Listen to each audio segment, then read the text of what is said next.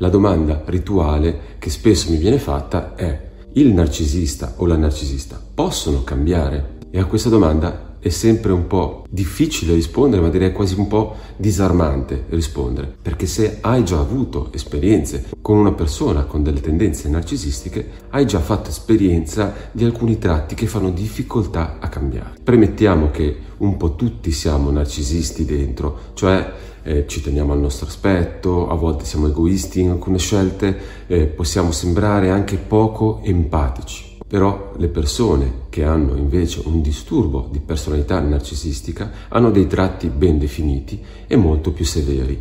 E c'è un video precedente in cui sono elencati i nove tratti che servono appunto per poi dopo stilare una diagnosi di disturbo di personalità narcisistica. E se hai già incontrato questo tipo di persone precedentemente, eh, sicuramente ti sei già fatta o fatto una eh, risposta a questa domanda. Perché se il disturbo è veramente molto grave, cioè molto presente, e sai che questi tratti, cioè l'egocentrismo, la mancanza di empatia soprattutto, l'ego smisuratamente gonfiato, la manipolazione, sono tratti che difficilmente i narcisisti o le narcisiste abbandonano. Molti esperti affermano che sia quasi una missione impossibile che possano cambiare, perché non sono disposti a lasciare i loro tratti tossici e manipolatori. Ma ora proviamo ad elencare i cinque motivi per cui i narcisisti difficilmente cambieranno. Numero uno, molto spesso non sono coscienti delle loro azioni,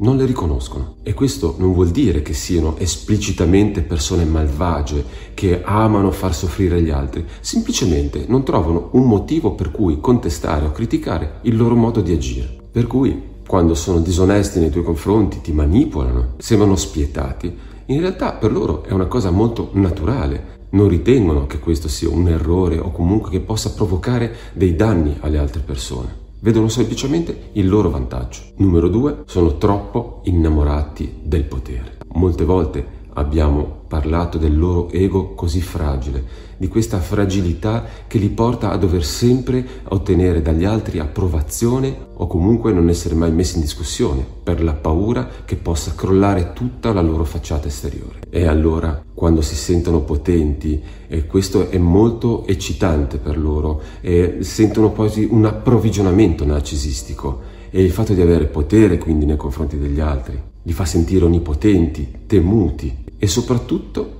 un altro aspetto molto importante per loro, si sentono rispettati dalle persone con cui hanno a che fare, le loro potenziali vittime. E il fatto di essere così temuti dalle loro vittime e rispettati è come se fosse una droga che aumenta il loro potere e la sensazione di poter controllare gli altri e quindi di sentirsi completamente intoccabili. E fanno molta fatica a rinunciare a questa sensazione per poter essere appunto persone normali che possono essere anche criticate e che non hanno tutto il controllo che loro sentono di avere in quei momenti. 3. Non sopportano, anzi odiano doversi assumere delle responsabilità rispetto al proprio comportamento. E diciamocelo, a nessuno fa piacere assumersi delle responsabilità di fronte a un errore, a un comportamento sbagliato, all'aver provocato anche un danno a qualcun altro, ma per loro è assolutamente impossibile, è intollerabile. Non riuscirebbero mai ad ammettere di avere una colpa per qualcosa e troveranno sempre dei modi per ribaltare la situazione. Piuttosto che interrogarsi, essere introspettivi, mettere in gioco le proprie fragilità, riusciranno sempre a trovare un capro espiatorio su cui buttare la colpa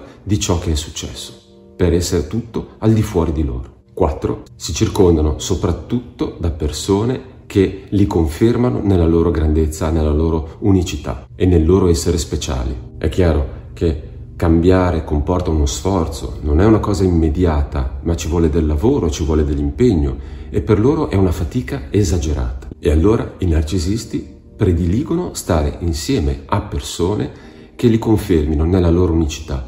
Non stanno con le persone che li criticano o che li mettono davanti ai loro vuoti, alle loro fragilità, alle loro responsabilità.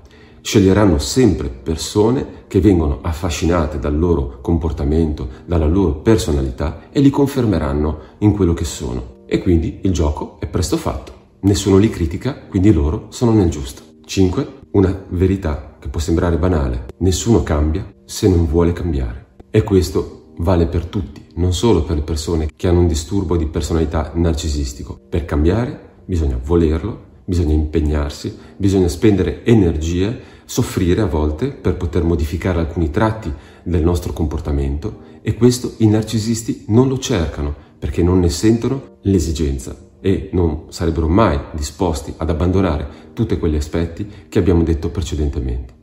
E quindi possiamo dire che di fronte a un disturbo narcisistico di personalità abbastanza grave, difficilmente assisteremo a un cambiamento, perché le energie della persona con questo disturbo saranno tutte impegnate per mantenere le facciate, per non affrontare la propria difficoltà, la propria fragilità e la mancanza di empatia nei confronti degli altri, cioè sentire la loro sofferenza per i comportamenti, il senso di grandiosità, di sentirsi comunque di avere più diritti degli altri, di essere speciali, impedisce tantissimo la possibilità che queste persone cambino. E allora se stai vivendo una relazione o sei in una situazione in cui hai a che fare con delle persone gravemente narcisiste, devi essere consapevole del fatto che probabilmente non cambieranno perché non ne sentono l'esigenza e non vogliono abbandonare quelle loro capacità che riguardano appunto la manipolazione, avere controllo degli altri, il potere, perché questo li fa sentire più sicuri rispetto al proprio io che loro fondamentalmente odiano. E allora anche le promesse di cambiamento che in certi momenti possono fare sono semplicemente adattive, non sono sentite da dentro, ma sono semplicemente delle risposte forse a delle richieste molto impegnative che gli fa il partner, il fratello, il figlio, il collega di lavoro, ma non sono cose che nascono da dentro come volontà di cambiamento reale.